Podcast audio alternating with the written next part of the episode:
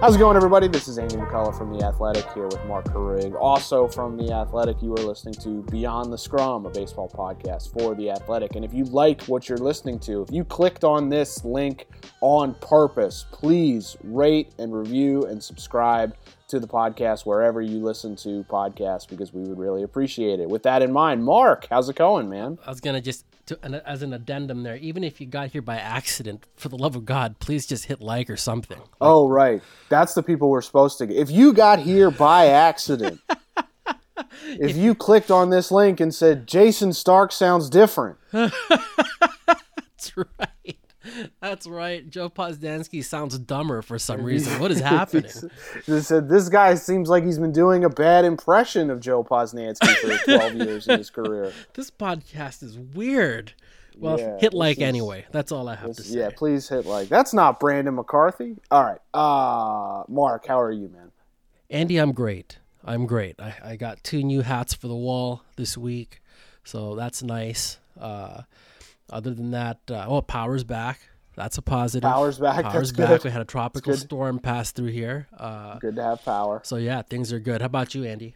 Oh, hanging in there, man. Hey, uh, we have Matt Gelb, uh, one of our Phillies writers, on the pod this week to talk about all the sort of uh, uncertainty and waiting and false positives that have been going on with the Phillies in the wake of the Marlins outbreak. But before we get to Gelb, Mark, I have a simple question for mm-hmm. you, and I think you've uh, have the proper amount of brain damage to explain this. Uh, why are the Mets the way they are? I mean, okay, uh, like why? Where why, to begin, Andy? Why did the Yoenis Cespedes situation play out the way it did? Well, let's see if I can distill this it is uh, a lot of temperamental people behaving badly. I guess that would be the way to do it. You got a ball player who uh, decided something, uh, which is very important, by the way. All right, like you, you can question it all you'd like, but mm-hmm. he opted out of the season uh, out of concerns concerns for COVID nineteen. Now, mm-hmm. there are a lot of fans out there, and I get it that will not give him the benefit of the doubt for that and basically say uh-huh. that he's using the uh, pandemic as cover to basically say I don't feel like playing anymore. And you know what? That's well within your right to, to say I that mean, because yeah, but you, also. But you know what? Who cares? Uh, you guys right, can right. retire at any time. Like, what? Who cares? Right. Like, yeah. So there's a lot of layers to it. All right. But the bottom line is, uh, that's what it is. Uh, is he someone who has deserved the benefit of the doubt? Objectively, no. Okay, like if you look at, at his track record over the years, uh, you know, mm-hmm. given all the mercurial behavior that we've seen, if you're not going to give him the benefit benefit of the doubt, I think that is a reasonable stance. Now, do the New York uh-huh. Mets get the benefit of the doubt? Clearly not. because for the exact same reasons, objectively, they have never yeah. earned it. And in fact, have spent many right. years reminding you why they're probably never going to win it back. So, why are the Mets the way they are? Replace the name Mets with any franchise in sports. Why are the Dodgers the way they are? Why are the Yankees the way they are? Uh, mm. Why are the Oakland Ra- uh, Las Vegas Raiders the way they are? It's the owners. All huh. right, comes down to the owners. So what happened on Sunday was just classic Mets in the Wilpon era, which is it looks like they got mad, all right, mm-hmm. at a guy, which and again, I even get that. I get it. Sure. Right. Sure. Yeah. yeah like I have no like problem with them being pissed that this guy ghosted them. They should be. It was totally mm. unprofessional. Right. But right, only the. Mets can take a scenario in which they're the good guys and screw yeah. it up. Just because yeah. all you have to do in that scenario. Let Let's walk through it chronologically, Andy. Yeah. You go to the park. You're like, oh shit, the part-time left fielder isn't here. You know where he is? I don't know where he is. You hear anything? I haven't heard anything. This is weird. 1st mm-hmm. pitch comes around, still no part time left fielder. Mm-hmm. Or DH, rather. Excuse right. me.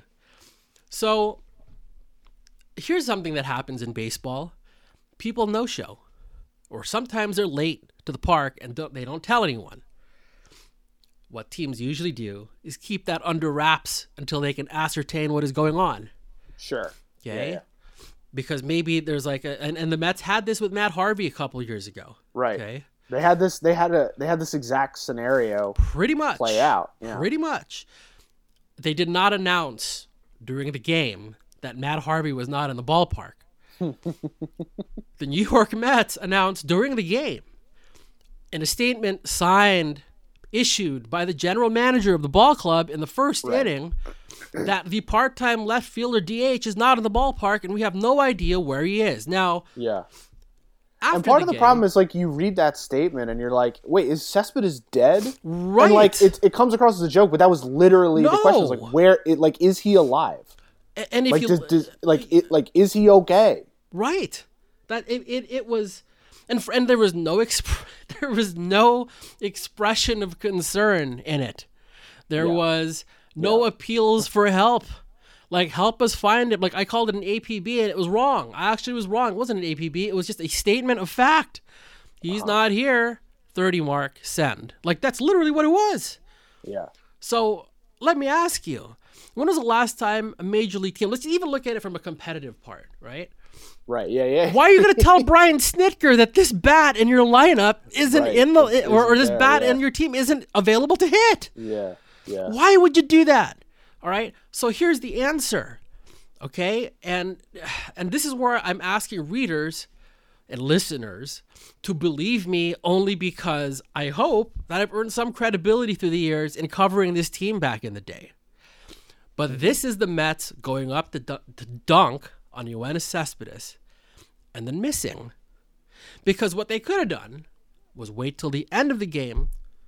Managers like, just before I start, Yoenis Cespedes was not in the ballpark today. We didn't hear until later in the game from his mm-hmm. agent that he's opting out to COVID. We had no idea it's coming. Questions? And that's it. Like, no, but you know, what you I win? wonder about is like, why is it necessary? And look, like, I don't. I mean, I I, don't really think we should be like. I, I mean, okay, uh, why is it necessary that someone has to like win the argument here? Right. Well, that's The guy- because yes, the guy great opted question. out. Yep. like the guy opted out like he made his choice like you can argue with how he handled it and like i don't i mean we don't exactly know the specifics because there's been multiple you know sort of versions being put out there in terms of you know you got you and tim Britton reported that he had informed some teammates, you know, the night before. The Mets are saying, you know, they had no idea until like near the end of the game, and like, you know, this idea like, you know, Cespedes doesn't owe his employers anything. It's like, well, no, not not exactly. That's He- not true. You you kind of do owe your employer, at the very least, the courtesy of telling him you're quitting. Uh, not quitting. That's the wrong way of putting it. The, the courtesy of telling him you're opting out, be, you know, because of this. And like, there's perfectly reasonable reasons for Cespedes to be opting out. Um, you know, as you, I think it was his mother uh, Yes. who is uh, high risk. So it's like, okay, yeah, dude, go home. Like that's totally fine. It doesn't have to be a thing where any side wins or loses. It can just be like a basic sort of. It can just be a thing where everyone behaves reasonably. And Right. Of course, that did not happen. No, because you got actors that historically haven't, and that that's what it is. Like the, the Mets have a thing where it is odd. Like it, it is like there's a level of taking things personally over there, in which these things happen because of it. Yeah. Okay, so it's not.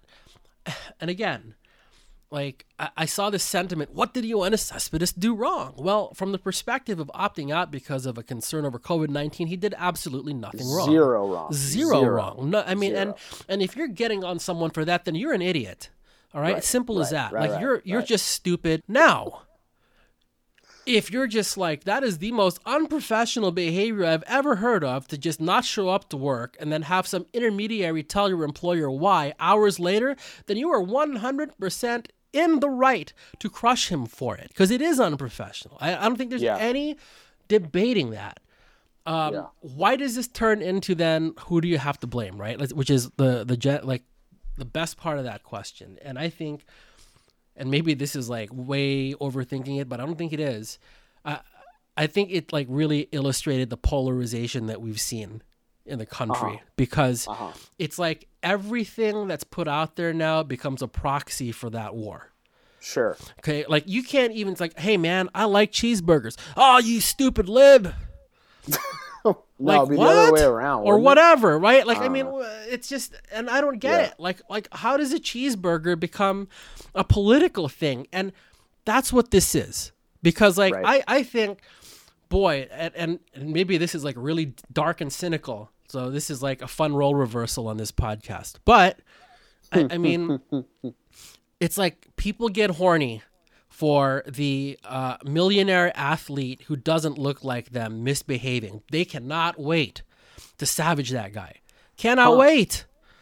okay, it was like it's and, and that's what I could feel that like just this like really sick undertone to all this criticism there is that they couldn't wait to hammer him for for bad behavior, which is fair. I Sure. get it, but like there was like this extra level of like vitriol, and then the defenders. All right, Right. digging in. Like to to argue that he did nothing wrong is just hmm. flat out bullshit. Like you Yeah. two are full of shit. Okay, Yeah. and well, I it's not. It's not even that so much. Like I, I I sent this to you via text, but like we're just so beaten down as a society. I think, and like so sort of despondent about the lack of control we have in our lives and the inability to like, um, you know, put our put our hands on the levers of power in any way that that will celebrate any sort of act of rebellion, even if it's a you know very wealthy man choosing not to go to work in a manner that is um, you know less than professional. Like everyone, as our you know, everyone wants to do what Joe Kelly did and just stick out your tongue at your haters. Pretty much. essentially, pretty you much. know, everyone wants to just be able to feel that level of freedom because people are just so beaten down that they're looking to just latch on to any sort of symbol of defiance, even if it's, you know, like sort of misguided. And again, this is to say, like, this is not, it's a perfectly reasonable decision to opt out. I'm surprised more players haven't. Um, but I, you know, I don't know. To, to say this idea like the guy doesn't owe his employer a heads up, but you know, I, That's ridiculous. I no, just- no, no, yeah, I don't. mean, There's no, there's no hedging on that. That- That's, Yeah, it's that's fucking not- ridiculous. Like, I, I mean, not enough. it works. I mean, Yeah, don't- once you're an I don't know. adult and like you've I mean, actually maybe- had a know, job. Like, what are you doing? Maybe, maybe. I mean, maybe that's like too like, uh, you know, I don't, I don't know. Maybe I'm gonna get like, uh, you know, crushed by all my like super lefty friends. oh you know, God, for for like being pro the man, but I, I don't know. I, just, I, am sorry. I think it's just but, like a base level of professionalism that seems reasonable. Just decency and maturity, for God's sake. Like, if you didn't call in for that first job as a ticket taker at the movie theater, they would have fired your ass, and they should have. Okay, like that. What are we doing? Like, what? That that that that, Wow. cannot be something you can defend. Freaking not showing up to work when you're supposed to, and not even like. In fact, I think Harvey even texted someone in the organization. uh-huh. Okay, like I, I don't. I, I'm trying to remember the details. Like I think the message got garbled or just didn't make it to where it needed to make it. But oh, I got. He didn't text the right guy. Like the Mets had a protocol in place where, like, if Uh-huh. you're gonna be a no-show, you're you're texting TC or the trainer. Uh-huh. He texted neither. He did text somebody, but not. He Text didn't. someone. yeah. Yeah. So. Uh, like to give Matt Harvey some credit there, like it wasn't totally like this. I mean, it sounds like Yoenis Cespedes just ghosted them. Period. Like just they didn't respond at all. Okay, like they show up at the hotel I room and it's packed up and it's like the tumbleweed. Again, like, you know, like we're I- so beaten down that there is something we all wish we could do that in some way. Now that now that I'm thinking about it, I don't know. I mean, we all just you all just wish you could just do that to. And I like my bosses, like, you know, like I like my job and I like the people I work with. But like, there is Uh, that sort of feeling of liberation that people just people just yearn for. I guess I don't know. I'm starting to come around on this. you should just ghost Emma Span for a week and see what happens. I mean, just messages saying, "Hey, is everything okay?" Your ass would You know, be grass, like, as they very say. yeah very very reasonable wise messages I That's true. Probably Yeah. without even an emoji. She's not a big emoji person at all, um, which makes makes Emma an outlier these days. But yeah, like to answer your question, why are the Mets the Mets? Because they've been owned by the same people for how long now and have acted the exact same way. And this is stuff I've said before. And Yeah. by the way, this isn't even like th- this is my favorite thing. You've got an axe to grind. I don't give a shit. Okay, like I don't care if the fucking Mets are good or bad or whatever. I really don't. I don't have Yeah. it. So to have an axe to grind implies that I care one way or the other the outcome, and I do not. Right. Okay, what I care about, however, is reporting reality. All right, and Yeah. so like here's another. This is a goodie, and and this one I did not understand, and and I want to be. uh, This is the New York Post, and they have a story in there that says that that Cespedes had been grumbling about playing time because a lot of his pay this year is tied up to plate appearance incentives. Okay, perfectly reasonable. I don't doubt the reporting at all. Like you know, part of it was that he had. Uh, confronted coaches or staff a couple of times leading up to this. Uh huh. I- and you know, I think it was Sherman and Davidoff. Those guys know what they're doing. I, I don't Yeah, yeah. dispute it at all. Okay. Mm-hmm. But when you do the math and you realize the difference in the incentives, okay, the way it was structured, the difference is like $760,000. Okay. And if he continues to play, by the way, he's on pace to hit all but the top two spots on the incentive chart. Okay. Mm-hmm. And then he's got a guarantee on top of that.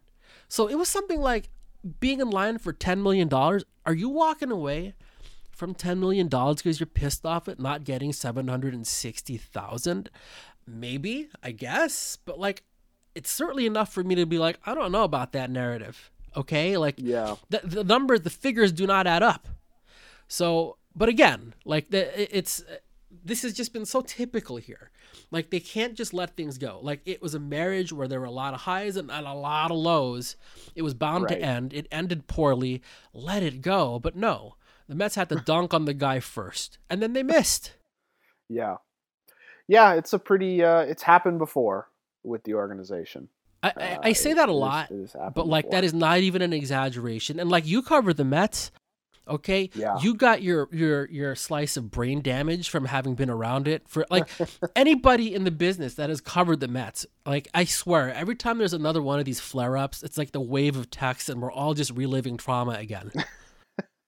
my yeah as i've said you know before my first year on the beat was 2010 and i just thought all teams were that dysfunctional.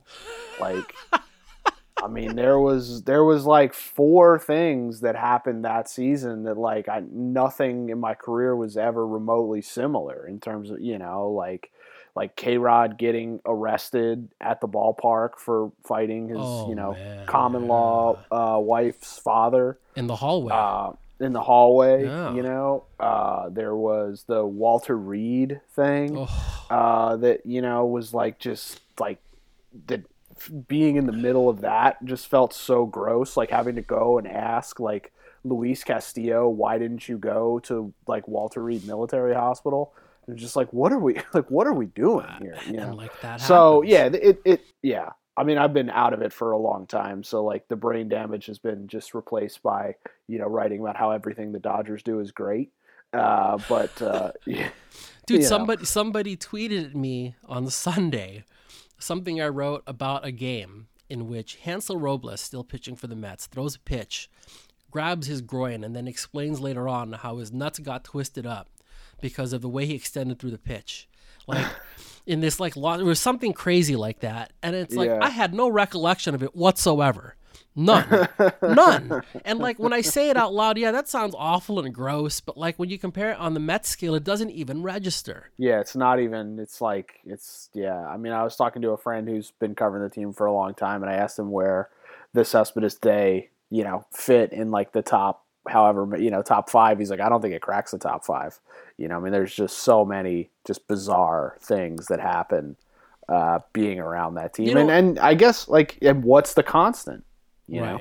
It's the owners. What's the constant? It's the Yeah. owners. Okay? And like that's it's that's always been the case.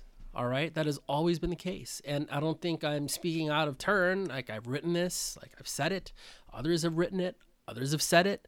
Uh, there are receipts, plenty of them. Okay? Yeah. Like you it's the behavior is well documented at this point. Like I, so now before we get to Matt, all right? Cuz I'm really curious cuz you say what is even the top five in like your era of paying attention to this circus? That is I mean, you'd have to you'd have to have a more seasoned observer. Uh, So, but yeah, I know, right? I mean, this is not a definitive list. I'm just curious what even like in your own mind rises to the surface of of of the top five. I'm curious. I don't know. I mean, I just I think so much about that 2010 season. Like I think about like uh, I think about Johan Santana injuring his shoulder. The team saying it was a pectoral injury. Uh, Jerry Manuel being asked about it after the game and grabbing his bicep. Uh, and then said, being told Jerry, you're holding your bicep, and Jerry saying, "I'm not a doctor." Uh, and then going up to pitching coach Dan Warthen and saying like, "Hey, what's the deal with this injury?" And him saying uh, he complained of shoulder discomfort. Oh He- my god. you know, just like things like that. Um, I think about Jose Reyes injuring his oblique, and rather than being put on the disabled list, being asked to stop switch hitting, uh, so it wouldn't affect his swing. I think about Luis Castillo uh, having a chronic foot problem and uh, being and he was still in the lineup every day and Jerry Manuel was asked about like Castillo's feet and he said that it only really affected him uh, when he walked. When he ran it was actually not a problem and going up to Luis and saying that to him and Luis just being like no man it hurts when I run Oh, so just like I mean, just you know, dozens of things like that, and I wasn't even there for like the Kevin Plawecki, you know, dildo era. gate. Yeah, like I, you know, I barely covered Matt Harvey. You know, I, I That was fun. Syndergaard or Degrom or any of that. You know, I was I was off the beat after 2012. So like, I you know, I don't know what what cracks your top three. So let's talk about. Well, let, let's let's skip back. See, I think whoever you talk to is underrating this incident because, and here's here's why. And I'm talking about the Cespedes incident because literally the next day, Brandon Nimmo, the nicest guy ever, the guy who earnestly sprints to first base on walks, the guy who is constantly smiling. Okay, even when he's leaning into fastballs to get on base, he's smiling as he does it. Goes on a Zoom call and goes, I don't know who to believe. He's like, there's two versions of this story, and I don't know which one to believe. I'm not I'm not sure which one to believe. like the Yeah, guy is like an that. active player in uniform on a Zoom call on the record. You know, Yeah. there's not even like the one Met said trick. It's like Right. he's on a Zoom call saying, "I don't know who to believe," and like one of the parties is the people that pay him. Like so, I mean, I think to me that you have to give it consideration on the leaderboard somewhere when you add on add Yeah. on that element. But you know, like the you talk about we were talking about Harvey earlier and the no show, right? Like so I, I'm trying to remember now. The no show was technically uh, a Saturday. Okay, so Friday is Cinco de Mayo. Oh boy. Saturday during the game, players were in stretch going, "Hey, where's Harv?" And one of the guys goes, "Well, it was Cinco de Mayo last night, so Oh, they yeah. wait, they wait, they wait. No show. Okay. Sunday morning. All right. So wait, let me let me rewind the tape. Friday is when the infamous dildo gate incident in which uh, Was it really? yeah, so it was Friday night. same weekend? Yeah, so Friday night. I'll tell you why. So Friday, God, I hope I'm right because my, my this is my, I'm gonna go on memory, and if I'm wrong, then call me out on it later, like but on Twitter or whatever. But so, but this is great. So Friday night, if you don't know this story, there's a post game interview. Kevin Plawecki, ex Met catcher, now plays for the Red Sox, is at his locker. The same kind of interview that you used to see all the time before the pandemic. Uh, somebody having a little bit of fun puts in his personal belongings cubby this big giant, you know, thing, right? Like Sex uh, toy. sex toy. Uh, so it's on camera, and now it's a thing, right? It's all over Twitter. Well, it was tweeted out by the Mets. That's a Picture right. of him wearing Yes. a crown. Yes, he was wearing the right. like post game crown. Yes, the player of the sex game, toy is right. behind him. Yeah. So I don't. It wasn't there for like the post game interview. I don't think. I think it was just in the photo. Yeah, right. That's what it was. Like it wasn't post game. That's exactly right. It was that they used to do the belt, the crown, the cape, Yeah, whichever and there one it and was. there yeah. it was all three, and then there was then Oh, there it was. Okay, so now it becomes, of course, a thing. Saturday goes on, and that's Harvey's no-show day. They didn't say anything. Nobody noticed. Okay, Mm-hmm. like I saw a lot. A lot of this on Twitter Sunday. Oh, they had to say something. No one, would- people would have noticed that. No, they wouldn't have. Especially now, there's one reporter in the house All right, the, the, Yeah. the dugouts are spread out, and and Yo wasn't even in the lineup that day. So like he could, you know what I'm saying? Like he could have been anywhere in that mm-hmm. ballpark. They could have explained it away. Like no one would have even noticed. Right? In the same way mm-hmm. that no one noticed that Matt Harvey wasn't there on Saturday night, except for the players, of course. Now Sunday comes around. Harvey shows up for his start. He knows he's in deep shit. Greeting him, I think, were TC, Sandy, and Jeff. And it's like someone told me it was as if he was walking into the principal's office knowing what was coming, right? Like, so, but no one knows this, right? So now it's Sunday morning, I'm off. Uh, I get uh, a message, uh, an alert. The Mets have suspended Matt Harvey for Oh, conduct. I detrimental to the team. now. Okay. Yeah, yeah, yeah. Okay. Now, let's remember Friday's context. People were like, "Who did this? Who was behind this? This is terrible." Blah blah blah. So my first question to someone in the organization that morning was, uh, "Hey, again, not knowing that Harvey hadn't been there Saturday." I was off that day, but in fairness, even if I were on the game, I wouldn't have noticed that. I'll, be- I'll be honest, I would yeah. not have noticed a Right. starting pitcher not scheduled to be to throw that day, not at the game. I wouldn't have noticed it. Anyway, I text someone in the organization. I'm like, "Hey, um, is that suspension dildo related?" and he's like, "No, it was something else." So I tweet, and like it, it like blew up a little bit. I tweet, all those years of journalism school, so I can tweet this. Matt Harvey did not get suspended for the sex toy fiasco on Friday night. Well, then of course it turns out later on we know why, right? There's a no show. But I'm going to go ahead and put that weekend on the leaderboard because that was That's peak pretty good. Yeah, like That's this the, good. if you the interlocking storylines and Yeah. and like the Harvey Well, this is this is what I mean when I say that you have the proper brain damage to answer Oh, this question. Oh yeah, I got the CAT scans to prove it too. Well, let's uh, let's get to our interview with Matt Gelb. Uh, we're going to talk about the Phillies for a little while. So we're joined by our special guest, uh, our Phillies beat writer, Matt Gelb. What's up, Matt? How you doing?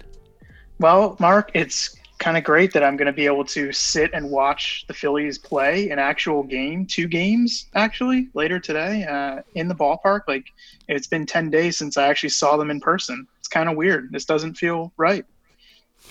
Well, they've been in the news lately. Uh, one of these, That's just, that's just high quality. what's this audio right interim- That's just.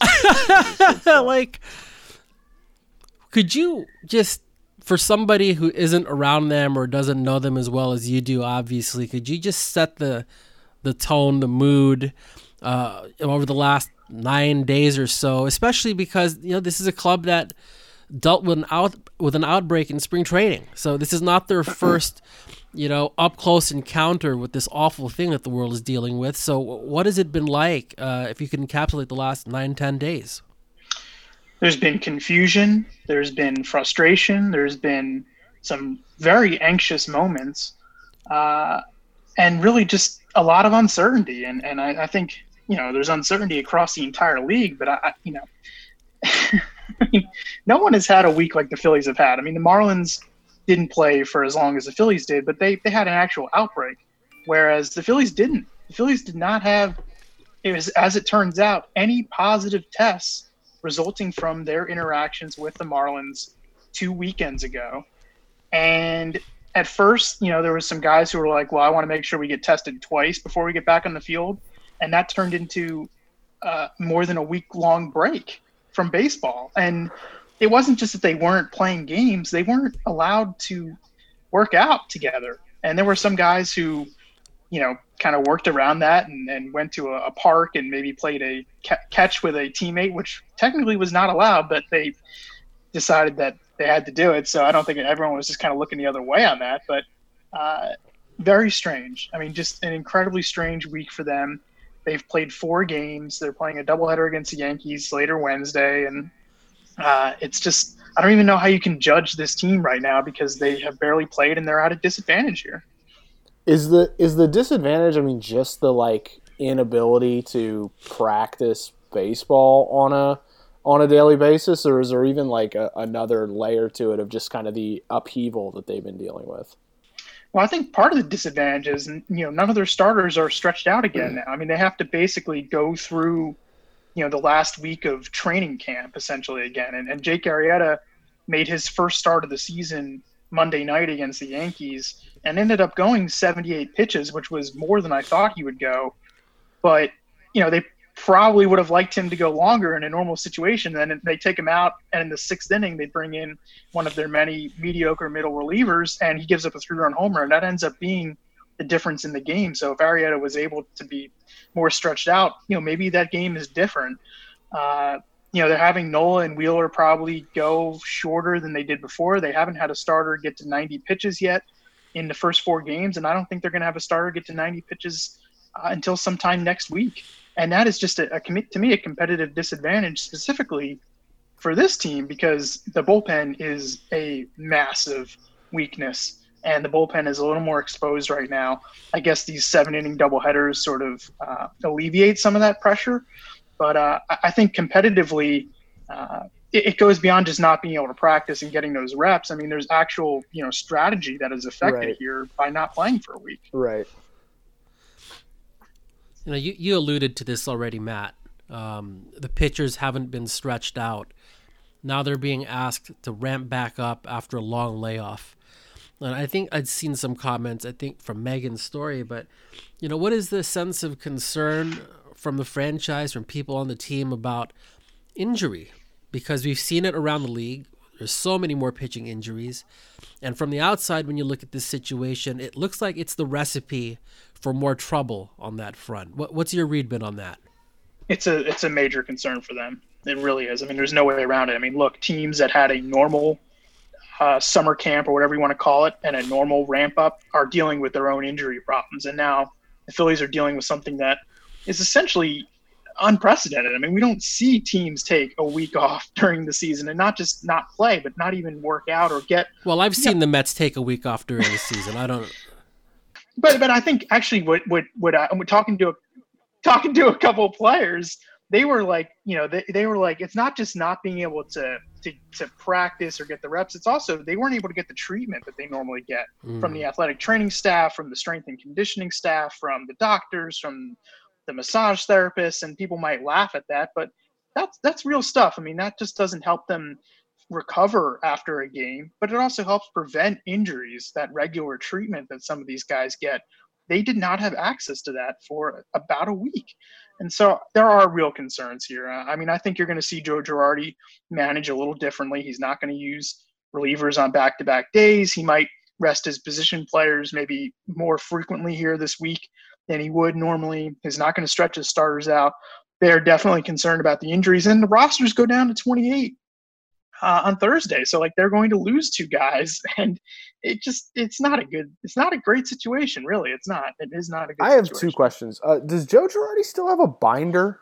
Uh, I haven't seen it. I haven't seen it. And Binder Joe hasn't made. Do you remember that when Joe? I mean, everybody, made fun everybody of Joe, has a, Joe Girardi for like having a binder. Like that was that was awesome. It was like. Look, Look at this loser. He's prepared. Oh. For what's going to happen in the game tonight. God, this guy sucks. Look at him.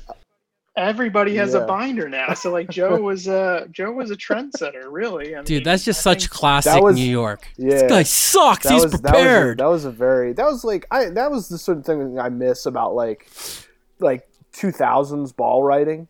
You know, was just sort of like like uh, brazen anti-intellectualism, but like done in a funny way. Uh, you know, like he'd be called like Joey Binders and stuff. Uh, oh yeah, that that Marc, doesn't happen Marc, anymore. Well, it's not uh, funny. Marc, Marc, maybe you can. I, I was so I, I, spent the last few days in, in the Poconos and the whatever the cable service is up there, uh, they get uh, my parents have ESPN Classic, which I don't even think that channel still existed. it does mm. still exist because uh, we don't get that here in Philly. But the uh, game four of the 1989 World Series was on last night, mm. and I was hmm. flipping channels. It was late, and I just decided to watch a few innings.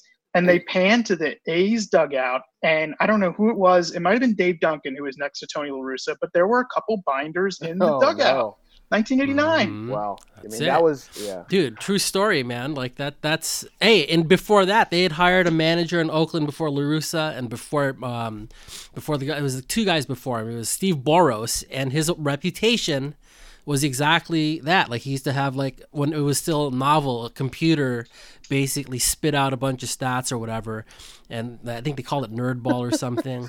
that didn't work out so hot at that point. Well, I can assure you there are fewer binders in the Phillies dugout this season than there were the last two seasons. Well, that's nice. Was that the first question, Andy? Do you have a follow I kind up of to forgot that? my my question. Actually, uh, I just was I was just Uh. cracking myself up thinking about the binder. Uh, yeah. What I mean, I, I like Gelb. Can you kind of take us inside what the Phillies' sort of internal reaction was on that Sunday against the Marlins as sort of I think you know there was sort of like a growing sense of horror when it became clear the three Marlins had you know uh, tested positive and that the game was still going on. What what was kind of the organization doing at that point while the game's unfolding? Like was were they as concerned? I think as uh, you know it seems like people on the internet were. I think the answer is yes and no. I I think, as I've written, there was a little bit of reservation before the game. The Phillies got the lineup and some information from the Marlins at about 11:30 a.m. that day. It was a 1:05 p.m. Mhm. game, and I think there were some people who uh, in the in the Phillies dugout who were kind of wondering like. Should we be playing this game? But then they're like, but then they're like, well, you know, the Marlins told us that they're following the protocols, and the league tells us that this is okay that they're following their protocols and so like it's kind of like you just shrug your shoulders like i kind of feel weird about this but uh you know like the league you know everyone we're going ahead with this it's not like we just can say we don't want to play Right. and i don't know that there were guys in the moment who would have been like i'm not playing this game now in Mhm. retrospect i think they look at it and say we probably should not have played that game Mhm. i also think it wouldn't have made a difference i, I actually really do think that because Mhm. There were exposure, you know, now that we've seen uh, who the Marlins have placed on, on the injured list, uh, you know, the, the more than a dozen players they put on, a lot of those guys played Saturday night, that two Saturdays ago against the Phillies, um, Mhm. specifically Garrett Cooper at first base. And, uh, you know, there were, uh, there was exposure Saturday. And, and so even if you don't play Sunday, uh, and then the news of the outbreak kind of comes out, I still think the Phillies would have been in some sort of period of suspended state uh, maybe it wouldn't have been as long as it ended up being, uh, but I think uh, I think they still would have been out of play for a little while. And I think you know if if this is what forces the league to be a little more proactive about these things, and it seems like they have been more proactive, specifically with the Cardinals and Tigers situation and, and Mhm. Brewers, uh, then I guess good. I, I don't know. I, I'm trying to look at the good to come out of this because there's you know this is this is a this is Yeah, it's horrifying. kind of a, a kind of a bad situation. yeah. Well, speaking of that, like I, I want to play this clip. It's Andrew McCutchen was talking to Jayson Stark, our colleague, uh, not too long ago, and some thoughts basically on some of the aftermath and how this all unfolded. we did everything right and we paid for it. And so for me, that was upsetting. I'm sitting here at home watching 28 to 27, 26 other teams play, and we're sitting at home, all negative, by the way. And we have to watch this happen while we did nothing wrong. So for me, that was very upsetting. Sounds like he's got the ass, but understandably so. Uh, but like I, I don't know what what's your reaction to that, Matt? Like I, you, I think you referenced some frustration earlier. Fair to say that that's that's a pretty accurate reflection right now, right? It is, yeah, it definitely is. I mean, and I think, uh, you know, when they got the news of the of the two positive tests, uh, middle of last week, uh, there was a lot of concern. I mean, there was because one of them was a coach who had had a lot of interaction with Phillies players over that past weekend with the Marlins, and then had interaction with the Marlins, and then also had interaction with the players during the one workout they had last week during the week. Mhm. So there was a there were real anxious moments, but then they find out that these two positives are false positives after those two staffers tested negative uh, twice in a row after that. So that then leads to frustration because if those false positives wouldn't have come up, they would have played this past weekend against the Blue Jays. They, they wouldn't have lost the entire week. They would have gotten three games against the Blue Jays, and the layoff wouldn't have been as long. But as in terms of frustration with the Marlins, I think it's real. You know, and I know, I know the Marlins are trying to to fight off the perception that they were uh, reckless, and maybe they weren't reckless, like in the sense that everyone thinks they were. But Mm-hmm. uh, if anything, this has proven two things to me. One, it's very hard to transmit this thing from team to team while on the field during a game. Right. Uh, because if we're looking at the scope of the Marlins outbreak, you know, I mean, it, it was extensive up and down the roster pitchers, position players, coaches, etc. so that is encouraging. I mean, that, that it didn't spread. And that doesn't mean that that's, you know, 100% the case going forward, but it does give the league, I think, a little bit of data here or a little bit of an example to say that, that, you know, the on field risk isn't that significant if you're doing things the right way. Uh, and, and and two, it showed the Phillies that they are doing everything right. They are. I mean, they haven't had a player test positive since they reported to summer camp. Now they had the outbreak before summer camp started, and that was not good. And that I think Since caused they had them, the outbreak that shut down the sport in June, yeah, they've been, they've been Other than all that, clear. they've been Yeah. great. Yeah, the play was great. Uh, Right. But great. Yeah. So they it did force them to really make adjustments to their behavior, and they they have been really steadfast in following all that. So I think those are the two biggest takeaways. And, and look, like they haven't had to travel very much, so I Mhm. think that'll be the next challenge. They've only did, done one game on the road, and they even stay overnight because it was a one game series against the Yankees in Yankee Stadium. So right. uh, I think as we've seen, the travel part is where this really causes issues for teams. Yeah, I mean that's kind of where the the rubber meets the road, as it were, because there's just you know there are so many different points of contact on the road as compared to at home, where guys are you know theoretically behaving. I mean, I I do think you know the point you made about how like cross team transmission seems unlikely, at least based on this like sample size of one so far, and I guess the sample size of you know whoever played the Cardinals the last time. Um, so that is somewhat encouraging, but I think the fact that you know there's we've had two weeks of baseball and two teams have been completely shut down because of outbreaks uh, leads me to believe that the lag in testing, um, me, you know, is going to basically mean that even if the protocols are followed with hundred percent compliance, there's still you know a chance it can get in there just because of the lag, and there's no one thinks there's going to be hundred percent compliance.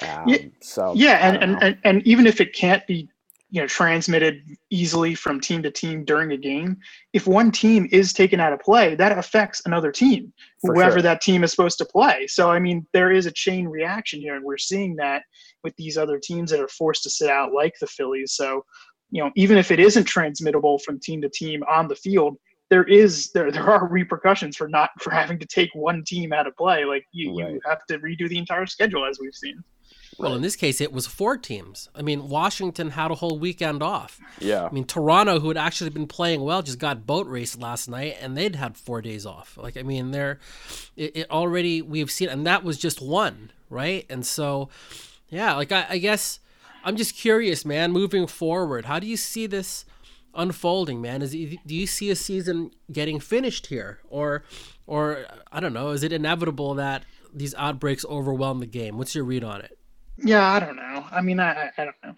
I feel like if there's another outbreak, another team outbreak, I really feel like the league might be pushed to a brink just because of the sheer uh, logistics of trying to get all these games in. So, for example, Yeah. the Phillies today begin a stretch where they are supposed to play 56 games in 54 days. I, I, I don't think that's going to happen. Even if they do finish the season, uh, I, I don't think the Phillies are going to play 60 games this season. Uh, I think it's pretty clear that there are going to be some teams that play 56 or 55 or maybe even fewer than that, and they're going to have to go on winning percentage.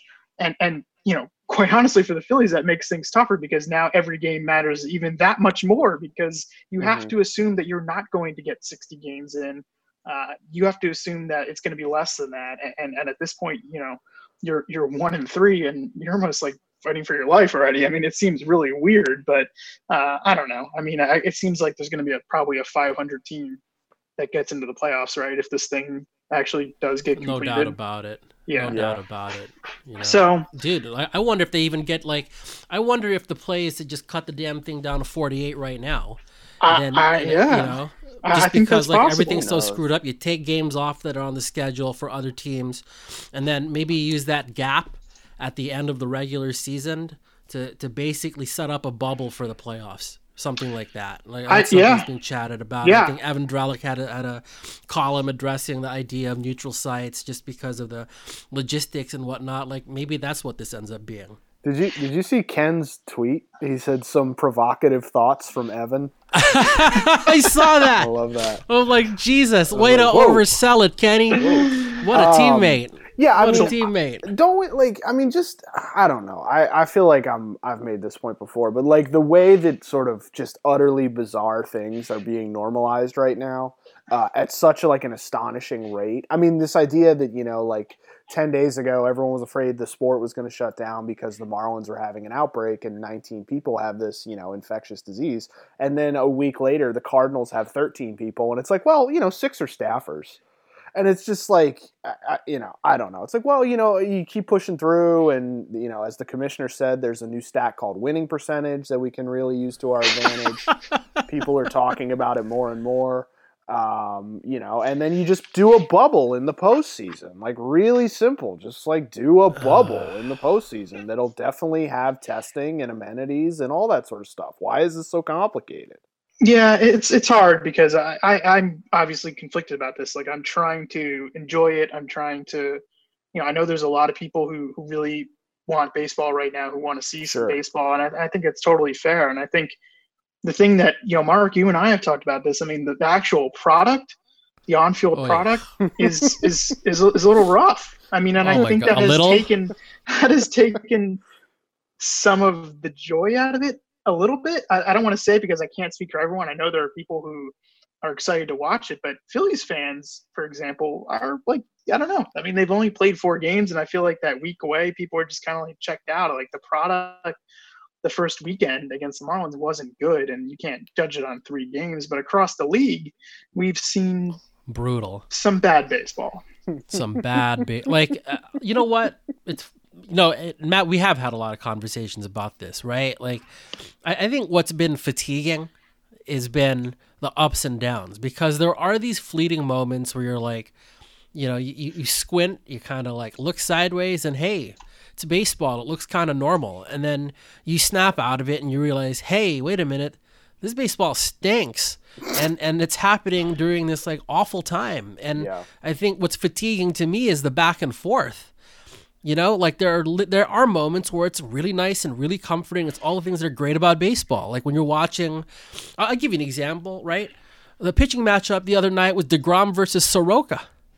All right, like that's as good as it gets. That's a great matchup. And, what then- happens? and then what happens Right. I mean, Soroka's getting helped off the field because he, he ruptures his Achilles, and like you're you're seeing these injuries all over the place because the pitchers have had to ramp up, like we talked about earlier.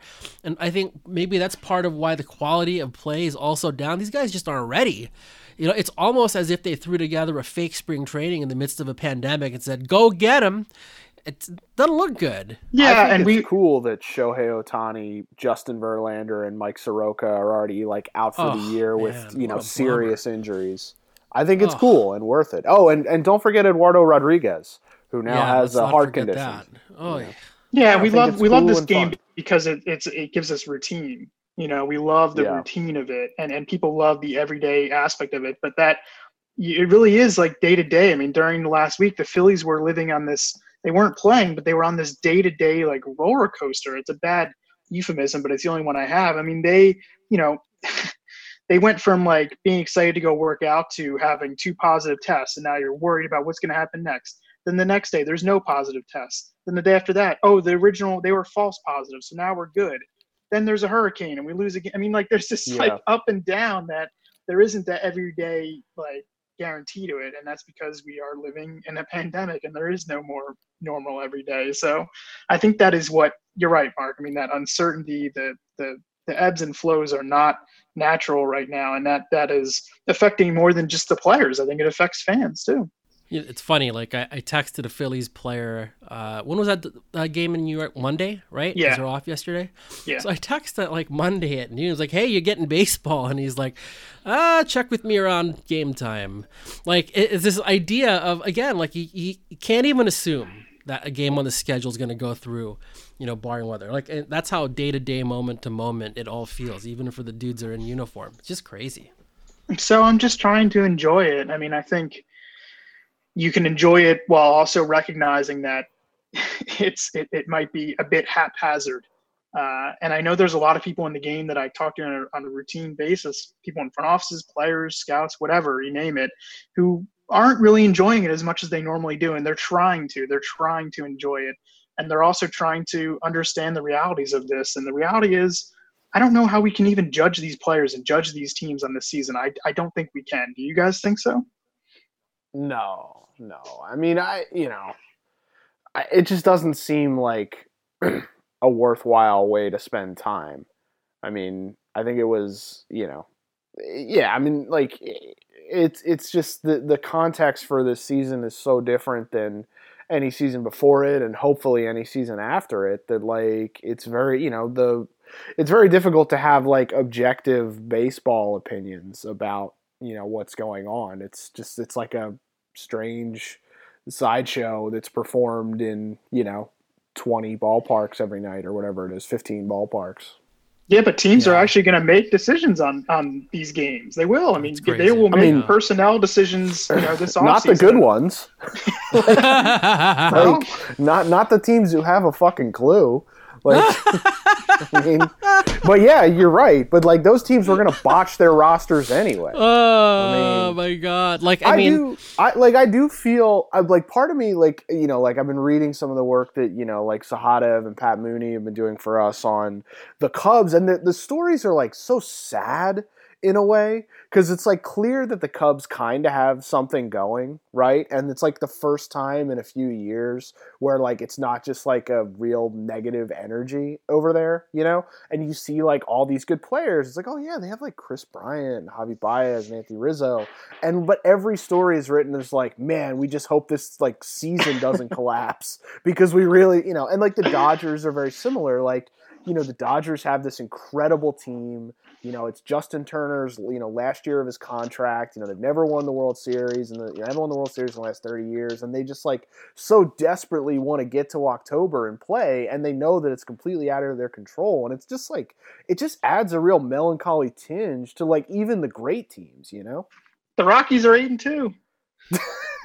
and they're pitching their butts off. Yeah. How about the- that? The Rockies are back, man. Dude, they're eight and two, and Arenado's got one homer.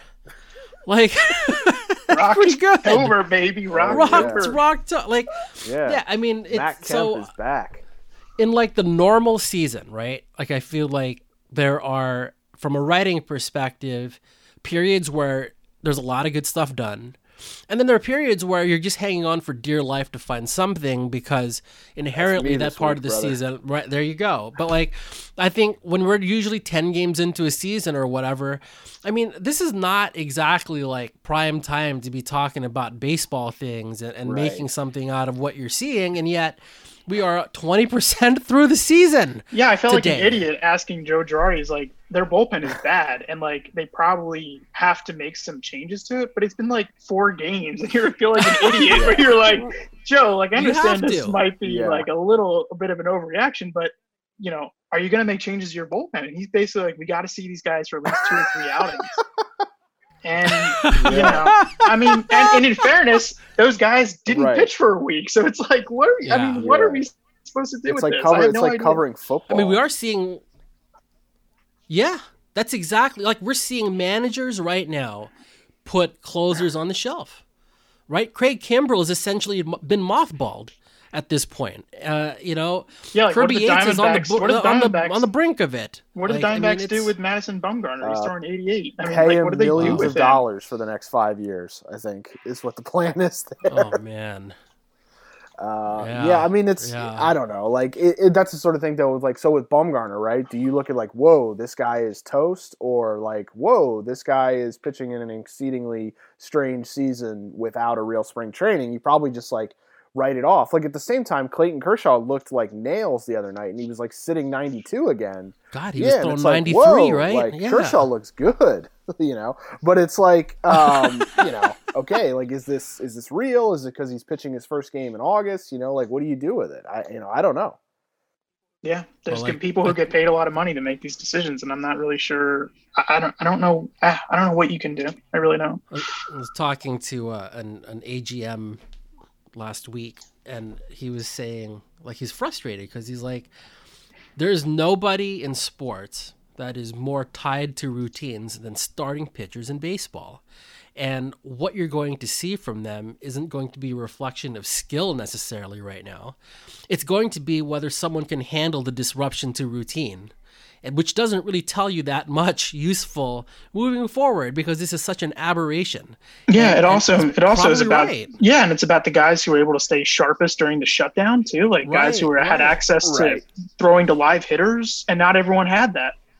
Right, right. So it's just man, it's it's really such a screwed up thing. But anyway, uh, Matt, thanks for coming aboard and helping us out with the Phillies situation. It's good to hear from you.